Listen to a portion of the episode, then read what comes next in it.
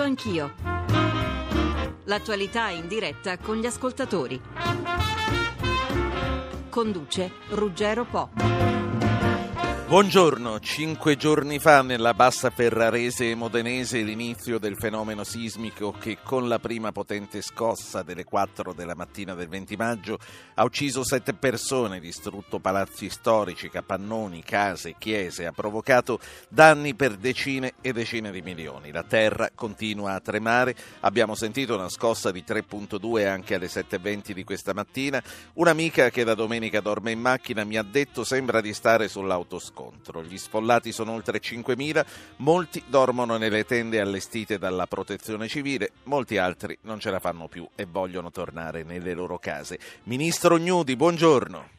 Buongiorno. Piero Gnudi è ministro degli affari regionali, turismo e sport. Ieri il suo collega Ornaghi ha visitato la zona e ha detto sembra di essere in un teatro di guerra. Lei si era recato sul posto già domenica mattina subito. Che impressione sì, ne aveva domenica. avuto?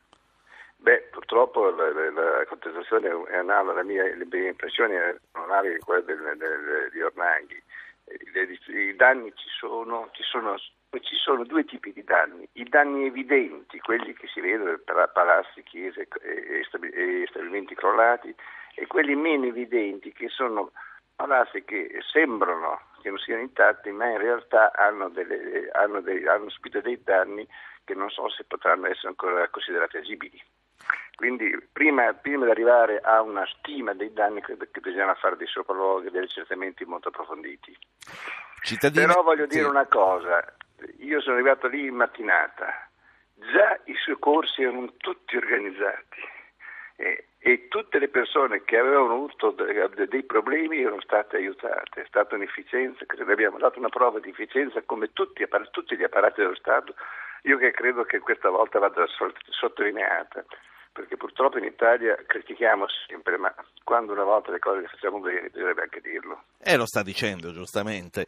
Eh, lei è di Bologna e immagino come tutti quelli delle zone colpite mai si pensava di avere un terremoto così devastante in quella zona, è stata una sorpresa.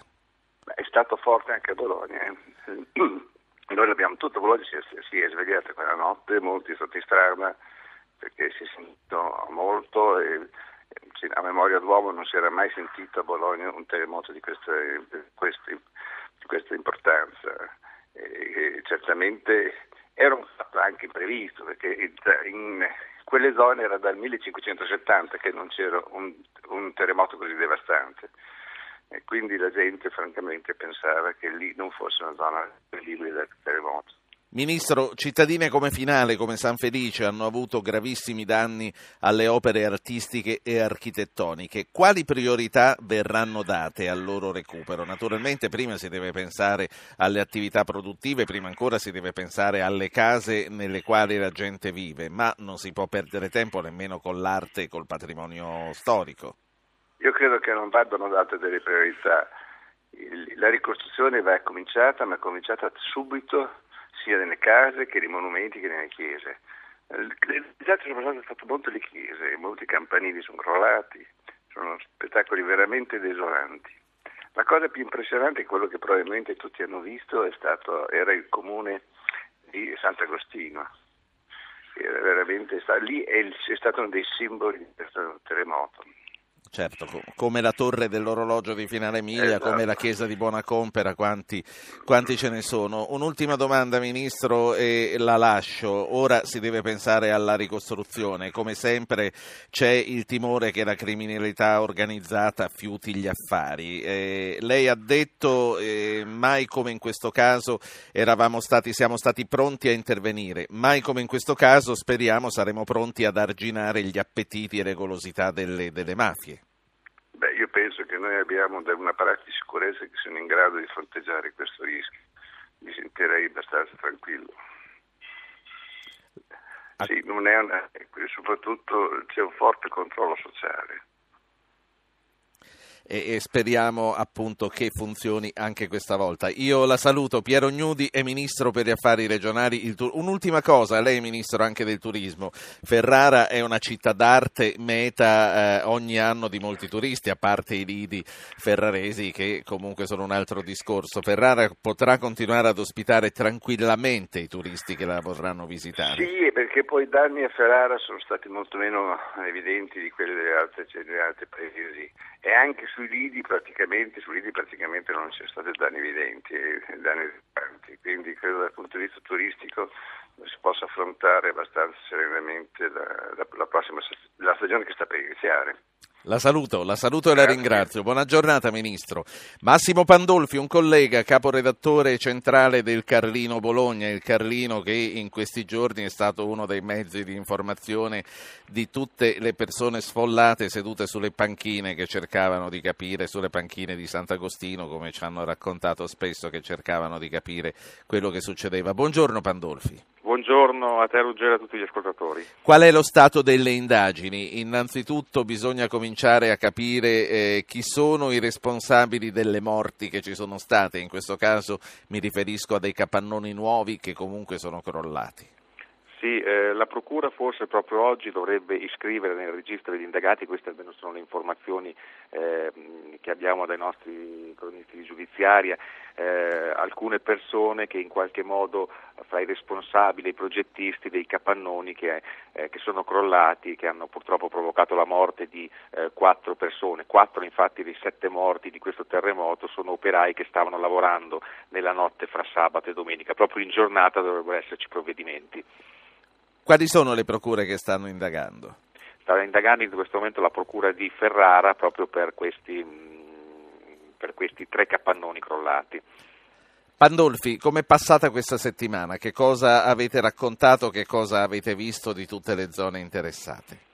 L'Emilia è una terra sana, volenterosa, che sta rimboccando le maniche, ma gli emiliani cominciano a essere, le oltre 6.000 persone ormai sfollate, cominciano a essere stanche, stremate. Pensate che questa eh, notte, oltre a 25 scosse di assestamento, la più grossa di 3,2 delle 7,27, c'è stato anche un violento eh, temporale con eh, lampi, acquazzone, soprattutto nel Ferrarese, Sant'Agostino, San Carlo. Pensate che nel Ferrarese non sono state predisposte delle tendopoli, ma la protezione civile ha deciso eh, di sistemare gli sfollati nel palazzetto dello sport e in altre strutture.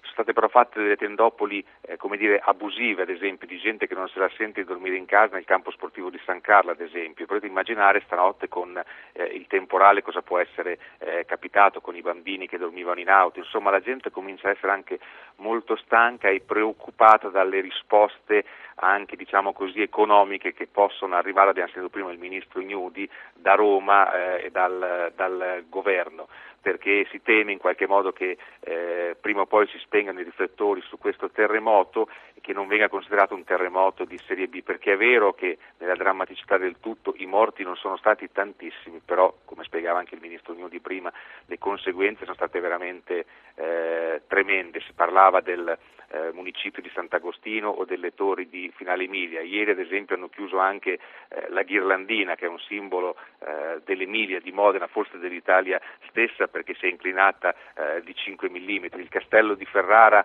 eh, è chiuso, oltre 6.000 persone sono eh, sfollate, non possono vivere nella loro certo. abitazione e anche alcune considerazioni che sono state fatte, ad esempio rinviamo l'IMU eh, per alcune persone che non hanno più una casa in questo momento.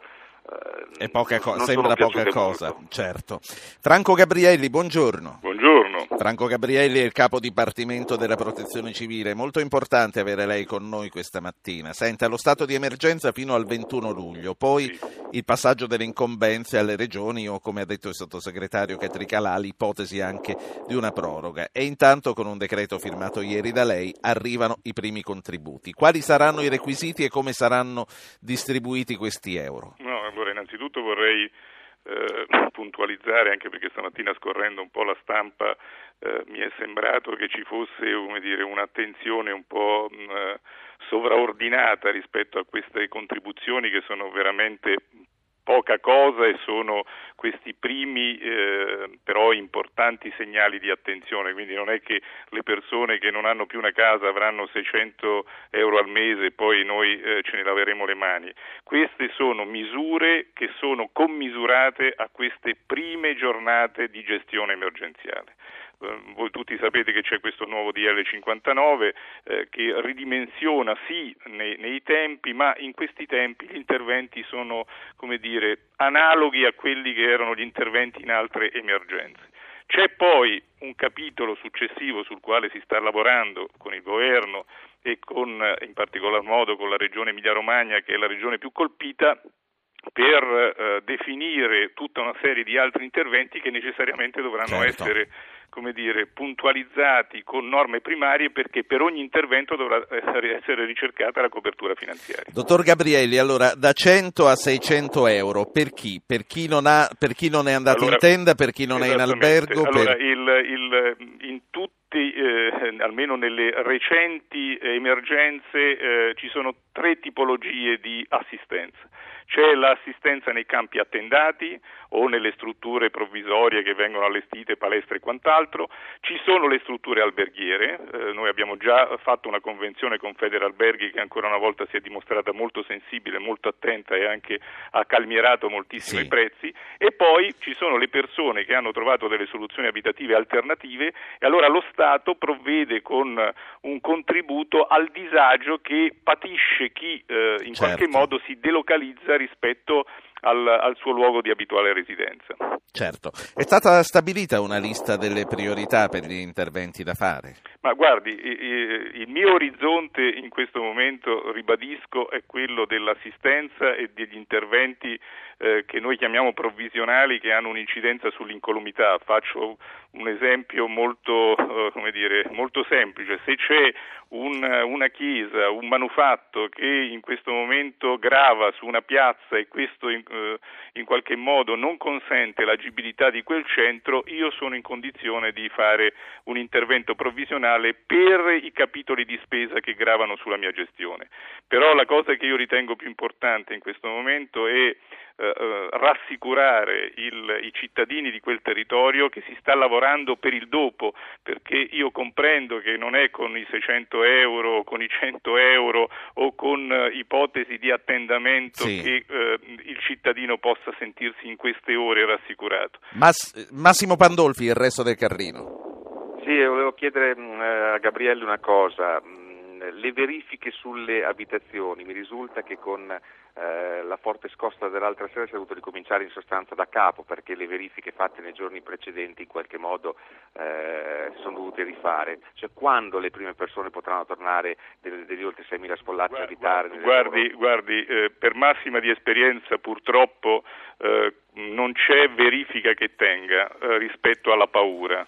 Uh, io vorrei anche dire una parola di chiarezza, e l'ho detta in questi giorni e lo, ripeto in questa circostanza. Per fortuna il patrimonio abitativo di quel territorio ha risposto in maniera molto adeguata a quella che è stato il terremoto, peraltro un terremoto anche importante perché è un 6.0, una profondità peraltro molto ravvicinata al suolo, eh, per fortuna ci sono state altre concause che ne hanno in qualche modo attenuato eh, la, eh, l'esizialità, la negatività.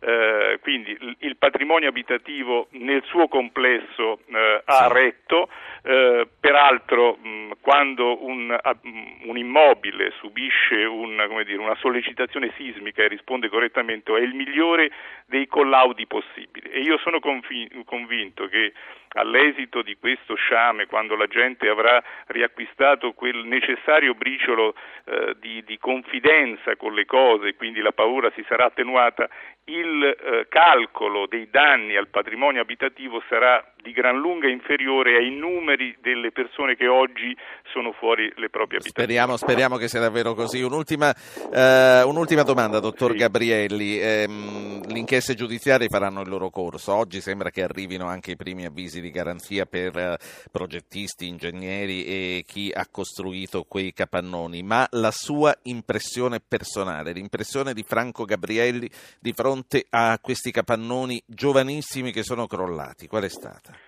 Eh, guardi, la, la, la, sensazione, la sensazione per la quale uno vede una costruzione anche recente che, non, eh, che, che viene giù e, e, la cosa più disarmante è che qualcuno obietta che eh, siccome è stato costruito nel 2002 e le leggi eh, antisismiche sono del 2005, io credo che questa sia un'aberrazione ancora più, più, grande eh, di quello che è avvenuto. Certo. Eh, è vero che ci sono dire, sollecitazioni diverse, è vero che i terreni rispondono in maniera diversa, tant'è che stiamo lavorando moltissimo sulla microdonazione sismica, ma io ribadisco un concetto, un concetto molto elementare. Se le cose vengono costruite a regola d'arte, eh, non c'è, a questi livelli non c'è terremoto che tenga. La ringrazio. Franco Gabrielli, capo dipartimento della protezione civile, questa mattina in diretta a Radio Anch'io. Grazie a lei. A voi e buon lavoro, grazie. Emanuela Guidoboni, sismologa storica, autrice del peso economico e sociale dei disastri sismici, scritto con Gianluca Valensise e autrice anche di un saggio, credo, Terremoti a Ferrara, un rischio sottovalutato. Buongiorno, dottoressa Guidoboni. Buongiorno. Perché un rischio sottovalutato quello del terremoto a Ferrara? Beh, per alcune ragioni, perché intanto si tratta di sequenze che sono sempre molto lunghe e quindi è sottovalutato per forza, diciamo nel, nel metodo attuale di valutazione della pericolosità, è, stato, è sottovalutato l'impatto cumulativo. E quindi poi è sottovalutato anche per le persone perché non sono preparate non solo alla sismicità ma anche ad affrontare dei periodi sismici lunghi che sono un carattere della zona del Ferrarese quindi io l'ho posto come problema di studio e credo che sia un problema ancora aperto da questo punto di vista, il ferrarese sismico dal nord e tutta la parte anche sud e verso la Romagna, quindi è una zona sì. che andrebbe studiata con maggiore attenzione. Martino Gozzi, ristudiata, sì. anzi ristudiata. Certo, Martino Gozzi, giovane scrittore ferrarese, abbiamo citato col ministro Gnudi il terremoto distruttivo a Ferrara del 1570 e Gozzi ha scritto un piccolo racconto su quella volta in cui il Granducato ferrarese venne consegnato al Papa. Di che cosa si tratta, Gozzi? Buongiorno. Sì, buongiorno. Ma la dottoressa Guido Boni è la vera autorità in materia. Si tratta di un evento che fu devastante per la città di Ferrara. 1570, 16-17 novembre, si verificò il culmine di, una, di uno sciame sismico che era stato preceduto da gravi scosse e che fu poi destinato a protrarsi per altri quattro anni, con mm, 2000 eh, scosse successive e che eh, causò mh, gravi disagi in città. Eh, il castello venne distrutto anche perché l'epicentro era situato a pochi chilometri dal centro cittadino. Sì. La corte fu costretta a uh, smobilitare, il duca si fece scortare in campagna e tre cittadini su dieci lasciarono la città per sempre, non tornarono mai più. Questo intaccò naturalmente il tessuto produttivo della città di allora e segnò l'inizio di un declino per certi versi. E quindi segnò la fine del, del Granducato ferrarese. Beh, diciamo che ne fu una concausa, probabilmente. La fine del Ducato eh, è successiva, è del 1598, quando il duca eh, Alfonso II morì eh, senza eredi, ma sicuramente il fatto che mh, nobili, mercanti, eh, avevano lasciato la città le attività eh, stesse delle famiglie di origine ebraica che furono cacciate su pressioni eh, del pontefice indebolirono eh, la città e, eh, e, da lì appunto ebbe inizio un periodo di declino. Grazie. Però c'è da dire, bisogna ricordare che eh, il duca che eh, non voleva dire, sottostare alle pressioni pontificie tornò in città con una processione solenne e riavviò la ricostruzione del castello in tempi record, trasformandolo peraltro da fortezza qual era in una residenza sì. principesca, che è quella che, che, tuttora domina la città. La ringrazio per essere stato con noi. Emanuela Guidoboni, allora, eh, dal racconto che ci ha fatto, io non vorrei spaventare nessuno, ma sembra che la prima scossa non sia necessariamente la più distruttiva. No, questo è un terremoto del 1570 che ho studiato per moltissimi anni e esiste anche una mappa dei danni localizzati nella città. Il problema di questo terremoto è proprio la lunghezza, la sequenza e l'accumulo dei danni. E non c'è solo questo, a Ferrara ce ne sono degli altri. Uno dei problemi aperti è che per esempio abbiamo informazione di scosse a Ferrara perché è il centro culturale principale del, di una vasta area e eh, non conosciamo gli epicentri, quindi abbiamo solo degli effetti di risentimento dovuto, dovuti all'attrazione culturale della città. Quindi per il Ferrarese a mio avviso c'è ancora molto da studiare. Questo terremoto eh, a cui accennava prima il collega, è interessante perché ha segnato la vita della città anche dal punto di vista architettonico e poi ha dato luogo a un evento straordinario dal punto di vista culturale che è il primo progetto di casa antisismico per, eh, per, eh, contro i terremoti è proprio sì. stato progettato a Ferrara da Piero Ligorio che era presente e che analizzando i danni ha realizzato questo um, disegno sì. straordinario che è il primo dell'area occidentale, non solo per l'Italia, quindi 1571, l'anno dopo del terremoto, nasce questo progetto di casa antisismico che è ancora una perla di cui dovremmo vantarci, ma che pochissimo sì. conosciuto. Dottoressa Guido Boni, prima di lasciarla, ho due ascoltatori che vogliono intervenire, per uno di loro penso sia lei a poter rispondere, almeno per uno. Maria da Rionero in Vulture e Michele da Catanzaro. Signora Maria, buongiorno. Buongiorno, io volevo chiedere, poiché l'Italia in effetti è, eh, è soggetta eh, dal nord al sud al centro a questi eventi sismici, eh, quindi il terremoto, bisogna imparare a conviverci col terremoto, quindi a fronte di un'emergenza immediata, cos'è che frena poi le politiche a um, elargire anche i, i, fondi direttamente ai privati affinché eh, si ricostruisca la casa sì la casa antisismica. Certo, questa è una domanda più politica, sì, certo. È una domanda più per un politico che per uno storico. La ringrazio comunque per averla posta e qualcuno prima della fine della trasmissione risponderà. Michele da Catanzaro. Buongiorno dottor Del Po e buongiorno a tutti quanti. Sì, non c'è eh... né il del né il dottore, vada avanti.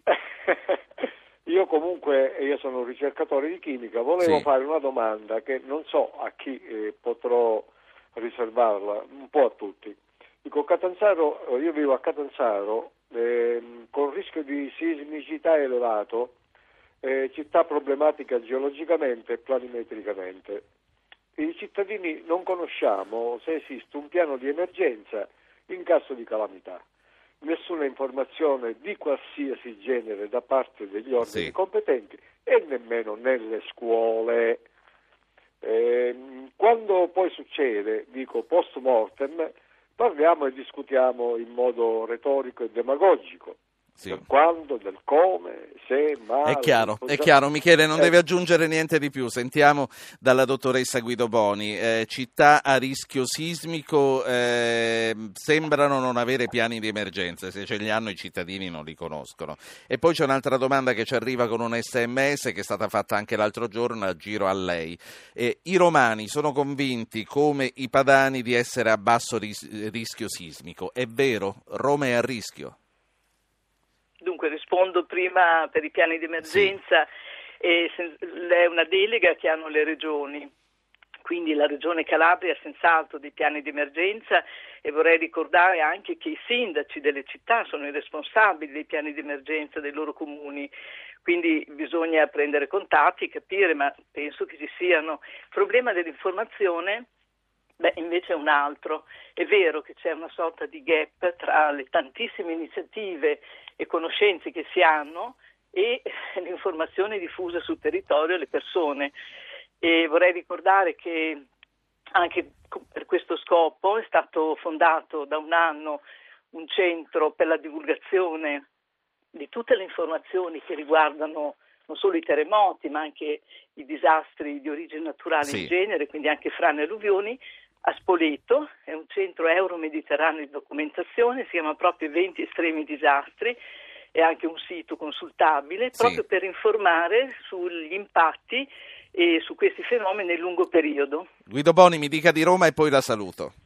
Sì, eh, Roma risente molto, ha degli epicentri vicini che sono sui colli albani, risente molto dell'Appennino centrale, quindi forti terremoti dell'Appennino centrale possono essere sentiti con danni, ma non è una città esposta al rischio sismico, eh, diciamo che ce l'ha in genere di risentimento. Storicamente eh. ce ne sono stati i terremoti distruttivi a Roma?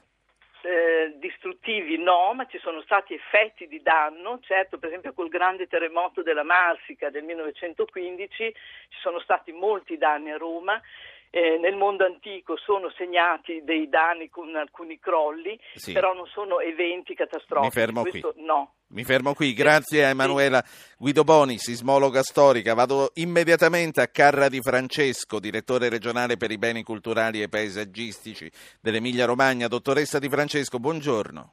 Buongiorno. Che cos'è questo ospedale per le opere danneggiate al quale state lavorando? Beh, è un necessario provvedimento che fin dai primi momenti bisogna mh, prendere cioè eh, siamo di fronte a un terremoto che ha colpito moltissime chiese, eh, moltissimi edifici storici, ma soprattutto chiese e eh, ci sono molti, ma molti crolli. E quindi eh, sia mh, le chiese in pericolo sia quelle parzialmente crollate hanno al loro interno opere d'arte che devono essere estratte o comunque eh, eh, sì, estratte dalla, dall'architettura di provenienza e ordinatamente eh, portate in ospedale, se così vogliamo dire. Sostanzialmente noi abbiamo individuato nella Reggia Ducale di Sassuolo, che è una sede eh, statale, eh, il luogo dove concentreremo tutte le opere per i, le prime cure, i primi, certo. eh, i primi restauri, dalla, dalla, a seconda del, del, del, del, loro modo di presentarsi e delle vicende che, eh, recentissime che hanno subito. Possono essere solo ricoverate, ma, eh, oppure anche certo. Ehm, pulite, restaurate, riparate in vari modi. Dottoressa Di Francesco, una delle immagini simbolo di questo terremoto è la torre di Finale Emilia eh, crollata a metà, che poi è crollata definitivamente, però quella foto resta. Qual è il destino per torri e chiese danneggiati o crollati? Saranno inevitabili delle demolizioni definitive, non torneranno mai più? Beh, guardi, intanto adesso siamo tutti impegnati, soprattutto insieme agli ingegneri, agli strutturisti e in particolare ai vigili del fuoco, a cercare di ehm, salvare il salvabile, nel senso che ciò che è crollato, la torre che lei citava prima, è veramente rimasta un moncone con sopra delle macerie, su quello si vedrà, ma eh, si vedrà dopo che eh, abbiamo mh, visto le priorità, cioè le, in questo momento le priorità di un terremoto di questo genere ci impongono di andare a guardare ciò che sono le cuspidi dei campanili o i campanili interi non ancora eh, fortemente certo, quindi prima, prima si curano la... i feriti prima si curano i feriti e, e si puntellano le, le, strutture o anche si cimano, si fanno delle piccole operazioni chirurgiche che ci consentano poi di, se, vuol, se vuole, anche di procrastinare e, un altro, e, e, successivamente anche restaurare. Un'ultima cosa e la saluto. Ieri è stato da voi il ministro Ornaghi, oggi credo arrivi il sì. sottosegretario che penso lei stia per incontrare. Quali sono le eh, priorità che lei indicherà? Eh, le, priorità sono queste, sono quelle mh, mm, sui beni, quelle che le, che le, dicevo. Certamente l'arrivo di eh, persone, di persone che ci aiutino a fare tutta la verifica dei danni al di là di questa primissima emergenza eh, persone che vuol dire eh, colleghi e strutturisti che ci sostengano nel fare le verifiche perché bisognerà dopo eh, i temi di agibilità e di prima emergenza appunto certo. Eh, vedere esattamente che cosa è successo e cosa si può fare La... e le persone sì, eh, abbiamo una certezza che arrivino poi dopo c'è sì. tutto il tema fondi che qui non, fondi per, per, interventi e per restauri che mh, mm, non, non, non affronti, insomma, perché non sappiamo neppure di quanto abbiamo bisogno. Ecco. Grazie, De- definirete e comunicheremo. Certo. Grazie a lei, tre minuti di pubblicità e poi ripartiamo con la trasmissione. Di nuovo insieme per parlare del terremoto che sta continuando a colpire le zone della bassa ferrarese e modenese, anche questa mattina alle 7.20 una scossa piuttosto importante. Massimo Pandolfi, Carlino Bologna, eh, abbiamo dedicato la prima parte soprattutto all'arte, dedichiamo la seconda parte soprattutto alle attività produttive. Tra l'altro nel frattempo saluto anche il direttore Un'Industria di Ferrara, il dottor Roberto Bonora. Buongiorno Bonora. Buongiorno. Pandolfi, comunque, rimanendo alle cose che abbiamo detto nella prima parte, rimanendo quindi al patrimonio artistico, eh, l'impressione, la fotografia che il tuo quotidiano ha fatto, al di là della torre simbolo di Finale Emilia, qual è? La situazione è drammatica perché abbiamo il simbolo del, di Finale Emilia, il simbolo del comune di Sant'Agostino, ma abbiamo anche la torre del castello di Ferrara, ad esempio, che è gravemente lesionata, hanno chiuso la ghirlandina, cioè un po' i luoghi simbolo. Eh, la ghirlandina è la torre di Modena. La torre di Modena, uno dei simboli nazionali, la torre campanaria medievale, che è proprio un uh, simbolo della città, dell'Emilia Romagna, dell'Italia intera.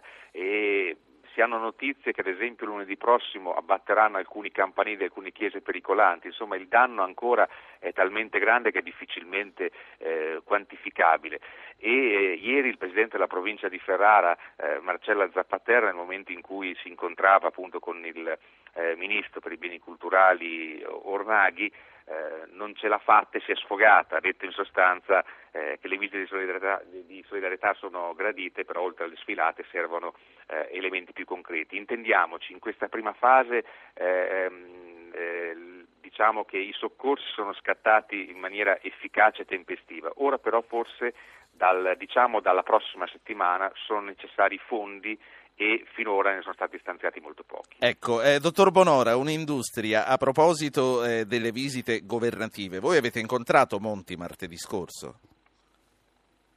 Presenti, non eravamo presenti come associazione, erano naturalmente presenti gli imprenditori che, che nel, nel tragitto di visita del Presidente sono stati in, in particolare quelli fra quelli più danneggiati, in particolare quelli dove ci sono stati anche eventi luttuosi, ma non, eh, non, erano, non, erano, presenti le associazioni da questo punto di vista. Sì, eh, a, a par, mm, dunque intanto saluto Filippo Manuzzi che è della Ceramica Sant'Agostino di Ferrara, una delle attività maggiormente colpita. Buongiorno dottor Manuzzi. Buongiorno a lei. Eh, Bonora, però a lei vorrei chiedere, come industria ferrarese, eh, ce la fa una fotografia di chi è stato maggiormente colpito, di quali attività faranno più fatica di altre a riprendersi? Ma guardi, eh, intanto occorre dire che eh, ahimè è stato colpito anche il territorio eh, maggiormente industrializzato eh, della nostra provincia. La nostra provincia si sa non è non è particolarmente eh, a densità industriale, eh, però il territorio oggetto del, del, terremoto è stato proprio invece quello dove, dove sono eh, collocate la maggior parte, la maggior parte delle aziende. Eh, I settori sono, sono settori assolutamente più vari, non ci sono state, ci sono state situazioni mm, dire, di, soltanto collegate ad un'area piuttosto che ad un'altra. Eh, parliamo naturalmente della ceramica, eh, parliamo naturalmente del, del, meccanico che forse è quello, è quello, a maggior presenza anche in quel, anche in quel distretto. Eh, oggi le difficoltà, che, le difficoltà, che, abbiamo, oltre naturalmente a quelle eh, diciamo di poter eh, fare in fretta a, cercare di recuperare situazioni dal punto di vista, punto di vista produttivo eh, per quelle che sono parzialmente o addirittura totalmente eh, state oggetto di, di, di, di, caduta dei capannoni eh, sugli impianti e così via. Quello che abbiamo bisogno è certezza di eh, tempi, certezza di eh, procedure, eh, oggi eh, le aziende hanno bisogno di capire eh, se per poter eh, avviare nuovamente magari a, a, a, ritmi ridotti o magari che so per il 10% della loro attività riavviare le attività produttive che cosa debbono fare?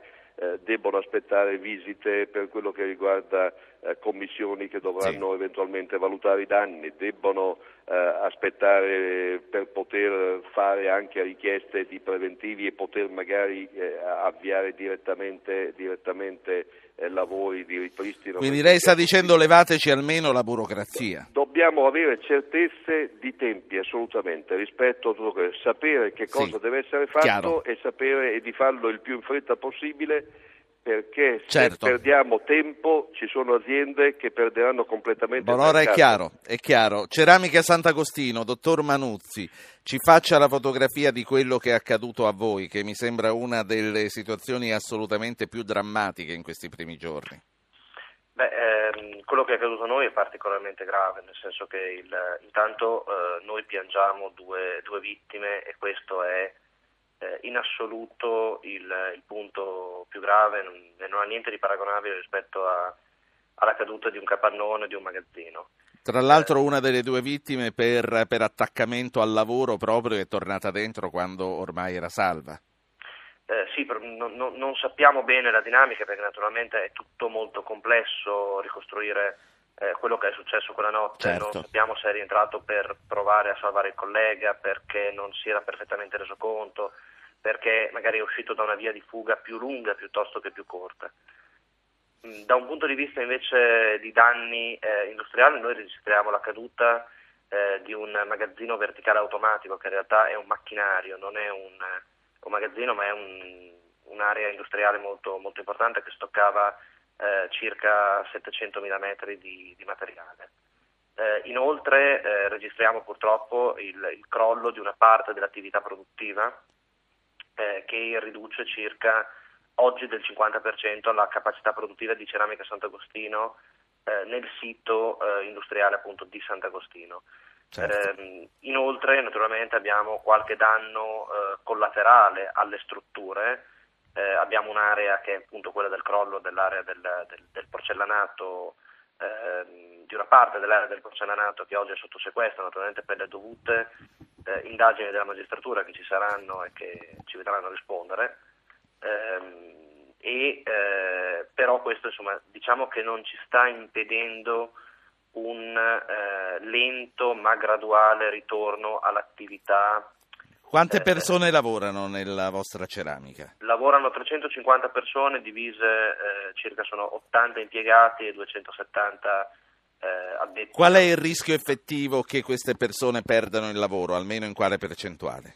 Noi non vorremmo far perdere il lavoro a nessuno, questo è il, nel senso che l'azienda ha una forza, eh, ha un uh, gruppo di lavoro che già si è attivato tale per cui eh, la nostra speranza, è difficile fare una previsione oggi, sì. la nostra speranza è quella di ritornare ad una, capacità, ad una capacità produttiva simile a quella precedente e eh, quindi eh, anche se sappiamo che ci aspetta un periodo molto duro, molto difficile, è presto per dirlo di, comunque. È sì. presto per dirlo. Diciamo che a oggi, eh, così le do qualche dato anche sulla, sulla crescita, sulla, sulla ricostruzione, sulla, su una lenta, graduale e difficilissima naturalmente ripartenza, eh, già oggi ci sono 100 addetti all'interno dello stabilimento, ieri erano 70, il giorno prima erano 50 e insomma ci stiamo rimboccando le mani. E sono passati solo cinque giorni. Grazie a Filippo Manuzzi della Ceramica Sant'Agostino. Saluto anche Roberto Bonora, il direttore di un'industria Ferrara, ma prima vorrei con lui una valutazione sulla ripresa delle attività. Il presidente della regione Emilia-Romagna, Errani, ha detto attenzione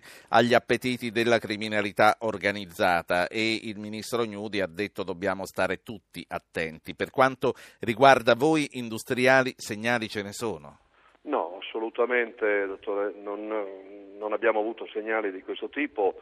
A questo riguardo, per quello che ci riguarda, abbiamo eh, chiesto a tutte le aziende associate, so che eh, lo ha fatto anche Modena per le proprie e Bologna per le proprie, abbiamo cercato di eh, costruire una sorta di task force delle aziende che sono in grado di poter intervenire, parlo delle aziende che operano nel campo dell'edilizia, degli impiantisti, di tutti i tecnici che sono già in condizione di poter essere riferimento eh, per quel che riguarda tutti eh, sì. tutti gli interventi che debbono essere fatti e poi abbiamo cercato e stiamo raccogliendo proprio in queste ore tutte le disponibilità anche per quel che riguarda alloggi eh, di proprietà di, di, di, nostre, di, nostre, imprese che sono immediatamente disponibili per quel che riguarda le persone, stiamo parlando di appartamenti arredati che sono subito, subito immediatamente sì. disponibili. Io... Eh, credo che siano le prime, le prime cose diciamo, che possono anche avere valenza esterna rispetto alle nostre attività produttive.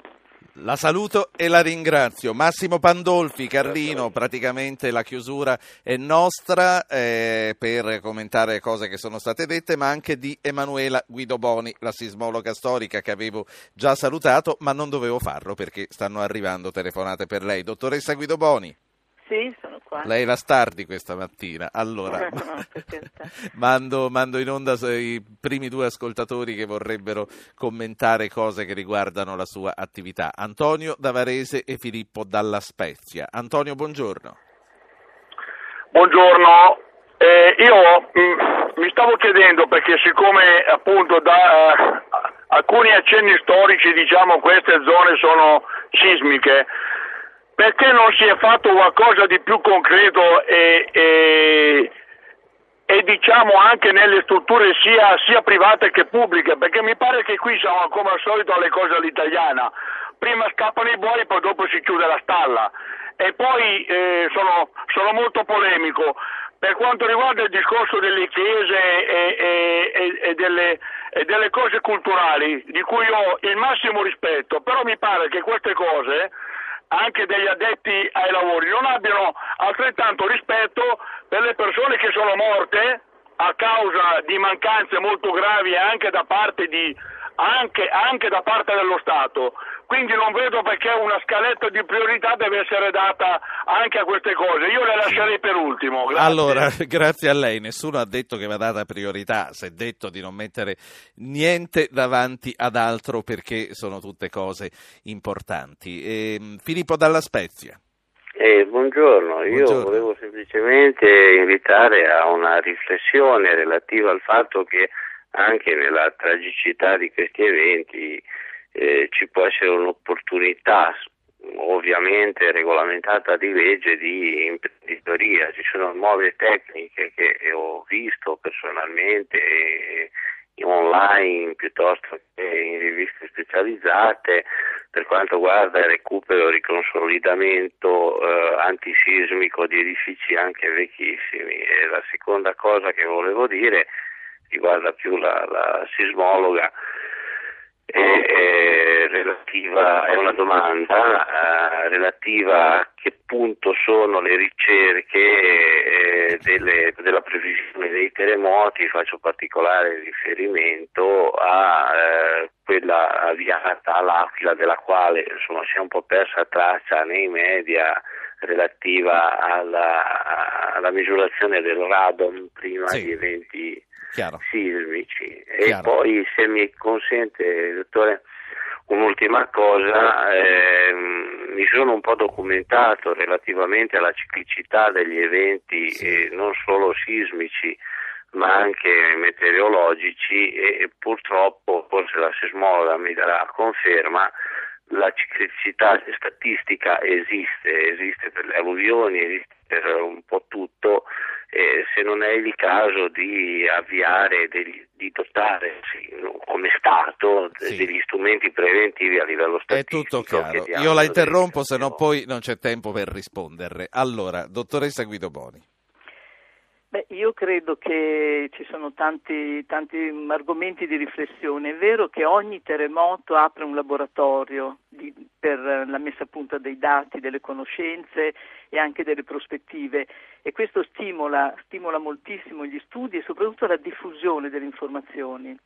E credo che su questo si debba puntare per creare una risposta vera che il nostro paese stenta a dare tra i paesi sviluppati al terremoto e ai disastri di origine naturale, che vuol dire sapere che accadono e in questo senso le statistiche storiche, eh, cioè di lungo periodo, gli sguardi complessivi a questo problema dovrebbero darci la forza di organizzarci e di puntare di più, perché è importante sapere che questi eventi accadono.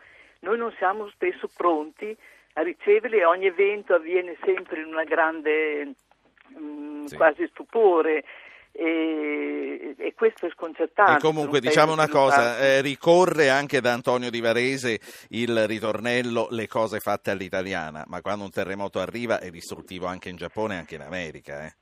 Certo, ma io devo dire di più che il nostro ambiente che studi i terremoti è un ambiente molto avanzato dal punto di vista scientifico e che è, è difficilissimo eh, organizzarsi veramente per dare risposte certo. adeguate. Non si è mai adeguati abbastanza, però è una strada da percorrere.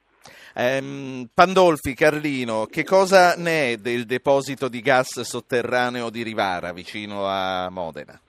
Eh sì, questo è un eh, grande punto interrogativo, se ne parla da anni, ci sono polemiche, è un mega deposito che dovrebbe contenere fino a 3 miliardi di metri cubi di gas metano e adesso molti cominciano a chiedersi ora cosa si farà. Eh, ci sono polemiche politiche, eh, il governo aveva lanciato una fase di esplorazione eh, del sottosuolo, la, questa fase andrà avanti anche se qualcuno chiede eh, addirittura di bloccare questa fase.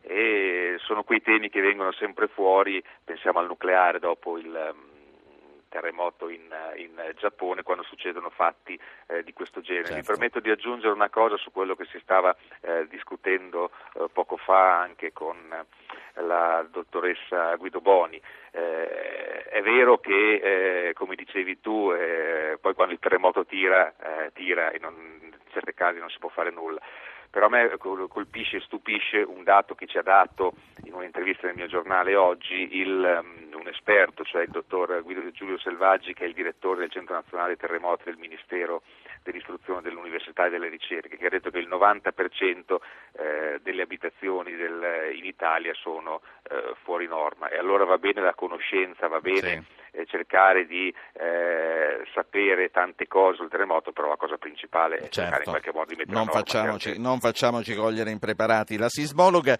cosa dice delle riserve di gas sotterranee, dei bomboloni che vengono messi sottoterra? È tranquilla? No, assolutamente, per quello che so io è stato fermato il progetto. Sì. E fra l'altro è interessante mm, ricordare ma, che ma fino no... a un certo punto per quello che invece so io eh, non, Beh, dal punto di vista sono... so che i pareri sono stati negativi dal punto di vista della sismicità perché può indurre sismicità e quindi è considerato molto pericoloso anche perché c'è un terremoto storico appunto eh, abbastanza vicino e abbastanza impressionante del 1346 che quindi impedisce eh, la libertà diciamo, d'accesso a queste zone per questi lavori. Quindi, per quello che ne so io certo. il parere è stato negativo. Senta, è fantascienza l'ipotesi che ho letto in rete che movimenti tellurici, anche come quello di Ferrara, potrebbero essere provocati da esperimenti militari, naturalmente segretissimi, che utilizzerebbero onde magnetiche a bassa frequenza in grado di provocare effetti devastanti sulla crosta terrestre.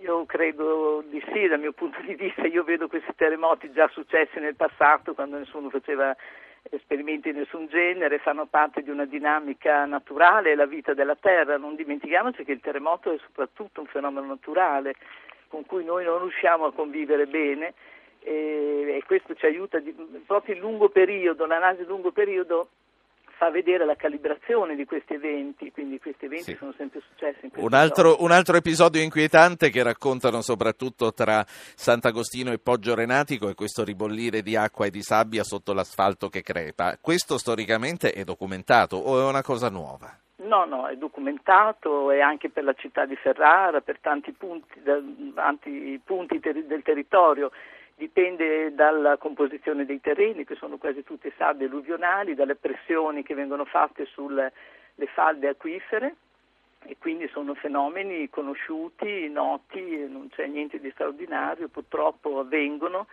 e il fatto di non essere noti vengono spesso sentiti come inquietanti. La storia e soprattutto le statistiche che cosa eh, rispondono sulla domanda che è la più importante? Fino a quando? Fino a quando continueranno queste scosse? Eh, fino a quando lo possiamo dire guardando un pochino nel passato, sappiamo eh, che sono in questa zona, i terremoti hanno questo carattere di essere sequenze molto lunghe e questo anche che manca nell'informazione diciamo, diffusa del, degli abitanti di queste zone, quindi di prepararsi psicologicamente perché potrebbe cessare in poche settimane ma potrebbe anche proseguire. Non mh, mm, si escludono mh, mm, episodi più gravi, ma su sì. questo c'è sempre eh, dire, il limite dell'informazione eh, nessuno ha la palla di, certo. di, di, cristallo, però sono sequenze lunghe. Gli storici guardano il passato e non il futuro. La, la ringrazio, eh, dottoressa Guido Boni, grazie anche per essere tornata a rispondere a questi altri ascoltatori. Mi rimane un minuto, vorrei fare le conclusioni con Massimo Pandolfi. Abbiamo parlato della ceramica, ma non di sola ceramica vive la zona colpita, c'è anche eh, un vasto comparto del biomedicale tra eh, Medolla e Mirandola nella bassa modenese, capannoni colpiti colpiti, è un settore che dà da, da lavorare a molta gente. Sì, do dei numeri che spiegano perfettamente la situazione. 5.000 dipendenti, 100 aziende, il 90% delle aziende danneggiate, oltre 3.000 dipendenti in cassa integrazione e queste, eh, queste aziende producono un fatturato di 800 milioni di fatturato all'anno appunto. Questo ecco. è un esempio di, della situazione veramente difficile eh, che, si creando, che, si è venuta a creare. Un'ultima notizia la do io per quanto riguarda i caseifici. Il ministro Catania ha confermato che la Commissione europea ha dato il via libera al trasferimento delle forme di parmigiano e di grana anche fuori dalla zona di produzione, quindi dando la possibilità di salvare il salvabile. Io ringrazio tutti coloro che sono intervenuti, gli ascoltatori che sono intervenuti, ringrazio Massimo Pandolfi caporedattore centrale del Carrino Bologna, per averci dato come lunedì scorso una mano. È stato importante il tuo contributo. Spero semplicemente di non trovarci più a dover parlare di queste cose perché significherebbe che se i riflettori si spengono l'emergenza rientra. Grazie Pandolfi. Grazie a voi.